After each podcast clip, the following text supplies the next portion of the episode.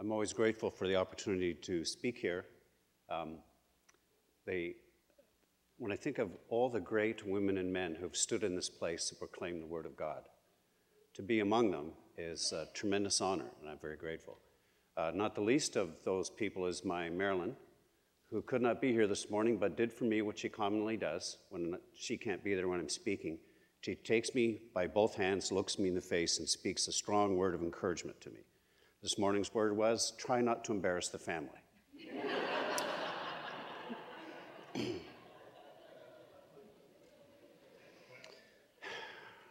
so you follow all the instructions down to the last letter and it doesn't work. Ever been there? So you start over. You do everything the manual says and it still won't work. From computer software to programming the TV remote to assembling IKEA furniture. I think we all know the frustration following all the steps correctly, just having it not work out. But the frustration is much deeper and closer to the heart.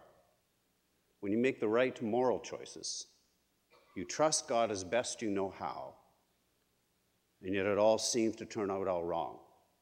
You choose to trust Him against the grain of this world's thinking, and it turns out like nothing you ever expected it would. So it makes you wonder, doesn't it? Does trusting God actually only you can't say that aloud because you might make God look bad. Or worse, you might betray the sunshine, lollipops, and rainbows version of Christianity that's so common in our land. So at 13, your mother tells you it's time to start praying for the man you're going to marry. And one day, while you're away at college, you meet him at church. Fine Christian boy from a fine Christian family. One year later, you're engaged. Two years later, you're married in your home church, and the place is packed with loving faces and filled with heart deep joy. But it's only three days into the honeymoon when he hits you for the first time. He says he's sorry and he'll never do it again. He didn't mean it, but it doesn't stop. And now it's four years later. You're sitting in ER with a black eye, swollen lip, three cracked ribs, and two children staying at your mother's, and you wonder where it all went wrong. Because you did everything right, you trusted God, you followed all the Christian rules, and it all turned out so wrong. Just as it did for Joseph, who did everything right and ended up in prison. He trusted God explicitly, and look where it gets him. In Genesis 37, God gives him two dreams that paint a picture of him as a great ruler and since those dreams, he's been betrayed by his brothers, thrown in a pit to die, sold into slavery in a foreign land, and now at the end of chapter 39, he finds himself imprisoned in that land. Aren't you a bit surprised that he's still trusting God? Still following him after all that? I am. After each setback, you'd figure he'd say, Well, enough of this. I'm walking on this. Teresa of Avila once told God in prayer, This is how you treat your friends. It's no wonder you have so few of them. Because this trusting God thing isn't really working out that well for Joseph. Or is it? Let's read the text and find out. Turn in your Bibles to Genesis chapter 39.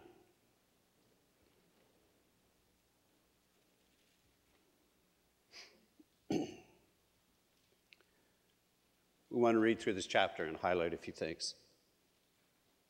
Chapter 39, verse 1. Now Joseph had been taken down to Egypt to Potiphar, an Egyptian who was one of Pharaoh's officials, the captain of the guard, and bought him from the Ishmaelites who had taken him there. The Lord was with Joseph, and he prospered, and he lived in the house of his Egyptian master. When his master saw that the Lord was with him, that it was unmissable that the Lord was with him, and that the Lord gave him success in everything he did. Joseph found favor in his eyes, became his attendant. Potiphar put in, him in charge of everything in the household, and he entrusted to his care everything that he owned. From the time he put him in charge of his household and all that he owned, the Lord blessed the household of Potiphar the Egyptian because of Joseph. And the blessings of the Lord, the blessing of the Lord was on everything, in the house and in the field. So he left Joseph's care, he left in Joseph's care everything he had. With Joseph in charge, he did not concern himself with anything except the food that he ate. And that lasts for about 11 years. Time is passing while we read those verses. Now, Joseph was well built and handsome. I find that interesting because the word for handsome there is actually a feminine word. In the Quran, they have the Joseph story. And he is, he's kind of a cross between Brad Pitt and Jude Law. And um, they use the same word to describe him that's used to describe the beauty of Rachel. Anyway, in the Quran, uh, Potiphar's wife has some friends over and they're peeling oranges with knives, and Joseph walks by and they start to cut their fingers off. Makes interesting reading. They're so spellbound by him, they're just captured by him. So that's who he is. And after a while, his master's wife took notice of Joseph, said, Come to bed with me. But he refused. With me in charge, he told her, My master does not concern himself with anything in the household. Everything he owns, he has entrusted to my care. No one's greater in the house than I am. My master has withheld nothing from me except you, because you are his wife. How then could I do such a wicked thing and sin against God? And though she spoke to Joseph day after day, he refused to go to bed with her or even be with her. The old saying is opportunity knocks but once, but temptation leans on the doorbell. Every day she bugged him about it. One day he went into the house to attend to his duties, and none of the household servants was inside. She caught him by his cloak and said, Come to bed with me. But he left his cloak in her hand and ran out of the house. And the Quran has a different version of that, which is also interesting, but I'll pass that for now. When she saw that he had left his cloak in her hand and run out of the house, she called her household servants. Look, she said to him, this Hebrew has been brought, has been brought to us to make sport of us. He came in here to sleep with me, but I screamed. Surprisingly, the servants heard her call, but did not hear the screams. When he heard the, me scream for help, he left his cloak beside me and ran out. And she kept the cloak beside her until her master came home. She told him the story. And we drop down to verse 19. When his master heard the story, his wife told him, saying, This is how your slave treated me. He burned with anger. Joseph's master took him and put him in prison, the place where the king's prisoners were confined. But while Joseph was there in prison, the Lord was with him. He showed him favor and kindness and granted him favor in the eyes of the prison warden. So the warden did the same thing that Potiphar did, put him in charge of everything. Verse 23 the warden paid no attention to anything under Joseph's care because the Lord was with Joseph and gave him success in everything that he did. This is the word of God, and we believe it. You can do your Christian best, and things can still turn out bad. Sometimes circumstances or people that are beyond our control can undermine the very best choices that we make. You can trust God completely, it seems, and life can still work out unlike anything you might have expected. So the question that's begged is where is God? Where is God in this kind of unbalanced, wacky equation where you trust Him, but it doesn't turn out like you think it ought to? Genesis 39 answers and says, He is with you. Verse 2, verse 3, verse 5, verse 21, verse 23. The Lord was with Joseph. The Bible only has to say something once for it to be true. And we're told five times that God is with Joseph. Everywhere Joseph goes, God goes with him to bless him, strengthen him, give him favor in the eyes of those who seem to have control over his life a slave master and a prison warden. And even when the outcomes of his trust were not what he expected, God was still with him, and God was the one who was actually in control. That must mean that even when our trust of God brings outcomes that we never expected, God is still with us. He's with us in the shadows, in the hard places, even in the desert times, when His refreshing presence seems to be only a distant memory. God is with us and for us. And the life of Joseph reminds us today, as fresh as your coffee this morning, that God does not ignore the trust of his children, nor does he abandon them in hard times or hard places. He shows up. He is present to our lives even when we cannot sense his presence. He's writing out the lines of the story of our life even when we cannot trace his hand. As I observe a kingdom life these days, it seems to me that when it comes to trusting God, which is doing the truth, making choices that honor him and his word, when it comes to trusting God, we tend to be looking for the spiritual Tylenol effect. We want immediate results. That if I trust God today, then by tomorrow, all I trust Him for will come to pass. And when that doesn't happen, we think, well, so much for trusting God. Dr. Ellsworth Kalas and I share an affection for a certain poet, Kilian McDonnell, Benedictine monk from Minnesota who began writing poetry at age 76. And there's a verse in the Catholic canon, the Wisdom of Sirach, chapter 11, verse 22, and it reads Quickly God causes his blessing to flourish. Quickly God causes his blessing to flourish. Kilian was reading that and said, Oh, not so fast here. And he wrote on that. He reflected at the time, That's not my experience. You are not God at the ready. And he included that line in his poem, which is appropriately titled, Swift Lord, You Are Not, from the book of the same name. Now, do you find God to be swift? I don't. In fact, I found that trusting God seldom runs on my timetable. The results of trusting God seldom suit our timelines or a calendar. So I've learned over the years to take God off the clock. I take God off of my clock. And when I've tried to give him room and time, it is remarkable how he responds to our trust in his time. Still, we tend to judge the effectiveness of trusting God by immediate results rather than by ultimate or cumulative results. Joseph trusted God and spent 13 years in one of two conditions a slave or a prisoner. It took 13 years, the average stay for a PhD student at Wilmore. 13 years for his future to unfold from God's hand. It seems, doesn't it, that building a life of faith is the work of a lifetime. And it's over a lifetime, not a semester, that the fruit of trusting God emerges. And do take note of this. We should be careful not to discount the measure of trust Joseph had in God just because we know how the story ends. We turn a few pages and we find he's the prime minister of Egypt. We think, well, that's easy for him to trust God back then. He ends up being in, living in a palace. But for all he knows at the time, his life story ends at the end of Genesis 39 in prison. He's in prison, and for all he knows, he's there for good. He can no more see what's on the next page in our Bible or in the next chapter of the story of his life than you or I could see what's on the next page or chapter of ours. He has to trust that the one who holds the book that is his life knows what he's doing as his story unfolds. And that's a very big step of trust based on very little evidence. Because think about it. What real evidence does Joseph have to base his trust in God upon? I mean, let's begin. He's got the example of his father Jacob, whose name means deceiver. Some example of godly trust he is. He's the manipulative schemer who tries to create his own future and creates only a dysfunctional world for his family. Well, there's the stories his father told him about how God was going to make Jacob's tribe into a great nation. Joseph's got to think, well, some great nation this is. And it's not much of a rewarding journey when you're spending it as a slave or a prisoner. So, what's he got left to go on? What's he rooted his trust in?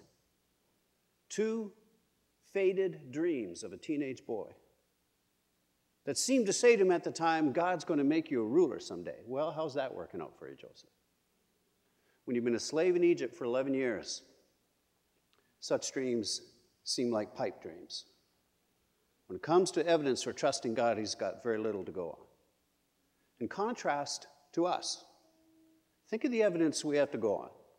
We got the Bible for a start, the written record of hundreds and hundreds of fulfilled prophecies, hundreds and hundreds of answered prayers, thousands of kept promises. We have the objective divine record of God's faithfulness and watchfulness over his people, his power and his justice, his grace and his kindness, his mercy and his love, his compassion and his concern. Given this, we should never be afraid to trust an unknown future to such a well known God. But there's more. We have models of trust that are so much better than Jacob. Not only we have a man like Joseph, we had generations of godly women and men whose lives inspire us to trust God. We have 2,000 years of church history of seeing trust in God vindicated again and again. And then we have our own clear personal experience being born again by the Spirit of God, transformed and indwelt by God Himself. God the Holy Spirit living inside of us. And yet, having all of that, just have some sparkling temptation stroll by our hearts, and the internal debate begins. Am I going to trust God now and do the truth that I know? Or will I follow my old defaults and indulge myself? There shouldn't even be a debate, should there? Well, that's too convicting. Let's move on. If you have a sense of disillusionment this morning about trusting God, that it actually works, that might be a good thing. Because if we're disillusioned, it means we have believed an illusion. And one of the most common illusions or flawed understandings of what we think trusting God should look like comes when we buy into this culture's broken moral premise that immediate gratification is of higher value than long term fulfillment. And on behalf of the generation of boomers in America who gave this culture that premise, I wish to apologize. We made it so that immediate gratification became a higher value than long term fulfillment. And not just a higher value, but immediate gratification is my right. We have what Eugene Peterson would term idolatrous expectations. We so commonly think like Potiphar's wife. In essence, my needs, whatever they are, become my rights. My needs become my rights. Grease that up, slide it into a Christian worldview, and simply put, I am entitled to get the outcome I want when I trust God. So think about that. When our trust of God is tied to our sense of entitlement, we've just moved from trusting God to trying to manipulate God. With a moral compass like that, is it any wonder we so often find ourselves lost and adrift when it comes to trusting God? Which begs the question do we have the courage to be committed cultural atheists? To say this culture cannot deliver for me, but only God can deliver for me. And I'm going to stop, I'm going to disabuse myself of the notions and the illusions that the culture has pressed into my Christian faith and will return with a heart filled with a passion for scriptural Christianity.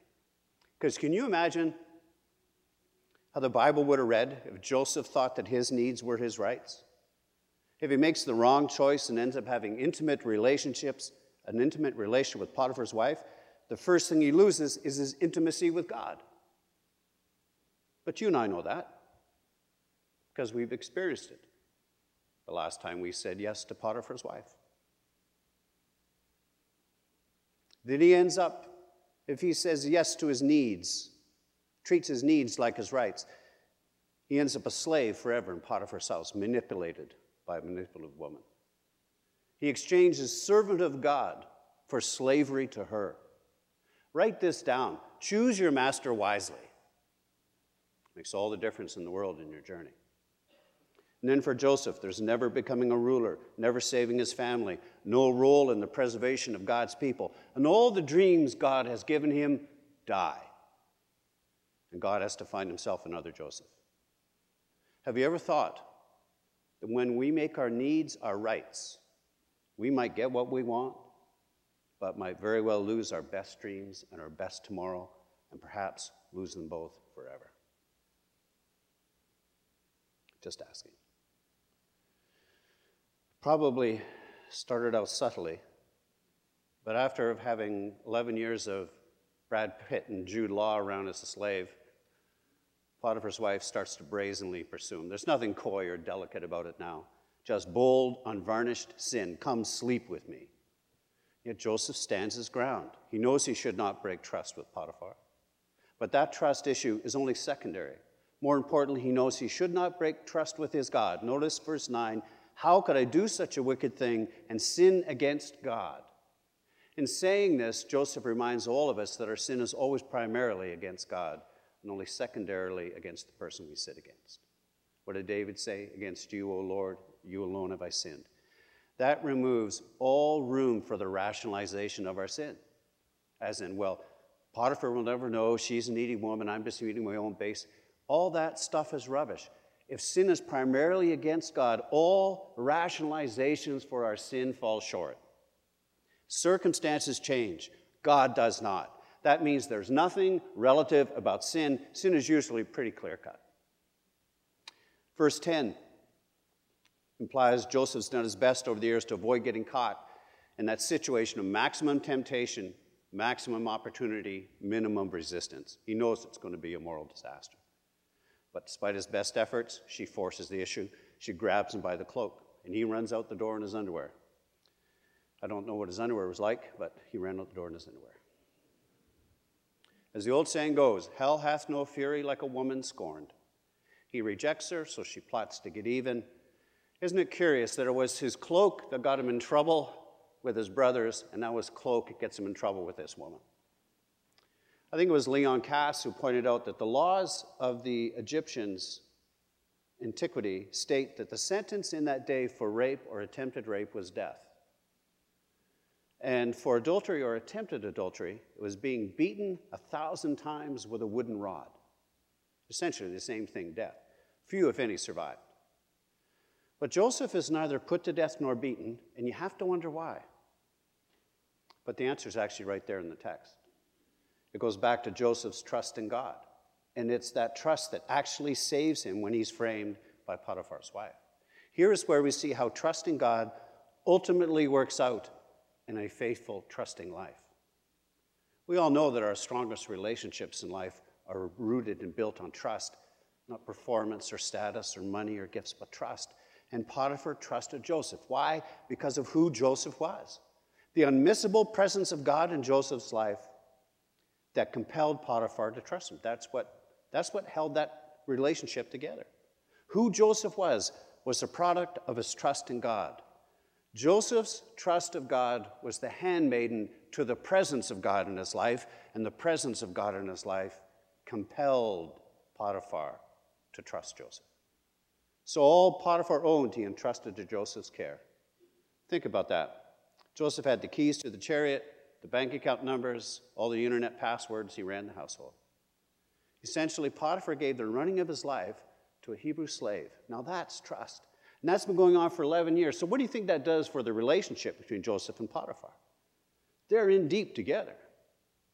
So much so that when the accusation of attempted adultery is made, Potiphar's angry, but he's uncertain. And he's certainly not convinced. Because he knows his wife, her passions and appetites. He also knows what she is like. And I also think he has seen this behavior in her before. Now, why do I think that? Because the primary meaning of the word translated official or officer in describing Potiphar is the Hebrew word most commonly translated eunuch. Saris. Don't be impressed, you could look it up. As in many ancient cultures, the emasculation of male servants who were close to Pharaoh's court was common practice. Pharaoh is a deity, and you have to protect the royal line. It went with the job. Just think the Ethiopian eunuch in the court of Queen Candace in Acts 8. So, knowing that, how are we meant to read this episode? Knowing that changes the marital landscape, doesn't it? Knowing that, do you think this is the first slave she's ever flirted with? Potiphar knows what his wife is capable of. And he sees all of that and what she claims that has happened. And he sees all of that in reference to what he knows and trusts about Joseph. Could it be that he trusts Joseph's moral character more than his wife's word? I believe he does. I believe he just can't bring himself to fully buy his wife's story. Joseph's trust of God becomes the foundation of that kind of decision. So, yes, he banishes Joseph from his household. He has to. Got to save face with his wife and his community and his own household. But he could have had him put to death or beaten to death. Instead, Joseph ends up not in some common prison, but in the king's prison with the white collar criminals, like the ancient equivalent of being in jail with all the Wall Street guys cleaning flower beds and watching HBO. It was Solomon who said, He who walks in integrity walks securely. When you walk with committed trust in God, God has your back. And while the dividends of trusting God seem to pay off later than we might like them to, they do pay off. Trusting God really does work. Trust God, and He will preserve both you and your reputation. You can count on that. Joseph did, and his life and reputation were preserved. And if you're at a place this morning where you're stalled in your journey, and you've got some issue of trust with God, and you can't bring yourself to trust Him, you're stuck at a corner called Don't Walk and Don't Walk. That great theologian, Ernest Hemingway, once said, The best way to find out if you can trust someone is to trust them. If you're going to move off that stalled position, you're going to need to trust God. And if you've trusted God and you're here this morning and it hasn't worked out for you, you find yourself in a hard place, you did everything right, seems it turned out wrong, know this God still has your back. God has no more abandoned you than he did Joseph. He'll watch over you and work to redeem your circumstance. He will give you favor in the most unlikely circumstances with the most unlikely people, even slave masters, even prison wardens. Love always trusts, Paul says. Keep trusting. And just as Joseph's dreams are still alive and in play because of his trust in God, as you trust God, so are yours. God's best dreams for you, given by God, are still available to you. They're still in play. Your continued trust in God is holding them in place. There are possibilities that still exist. Because of his trust in God, Joseph's last chapter is not 39, and neither is yours. Let's pray.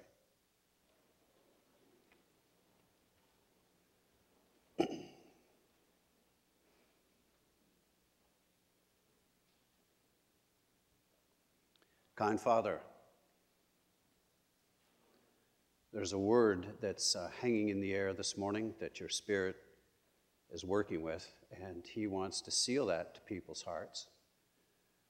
So I pray, Father, in our hearts, there would be open doors that the Spirit might take that word and plant it firmly and deeply in us, whatever it needs to be, whatever it happens to be. Father, I pray that you can move people past disillusionment and trusting of you. I pray that you can move them out that place that they're stalled. I pray you can move them past the places of disappointment they've experienced and find new grace to trust you in fresh ways.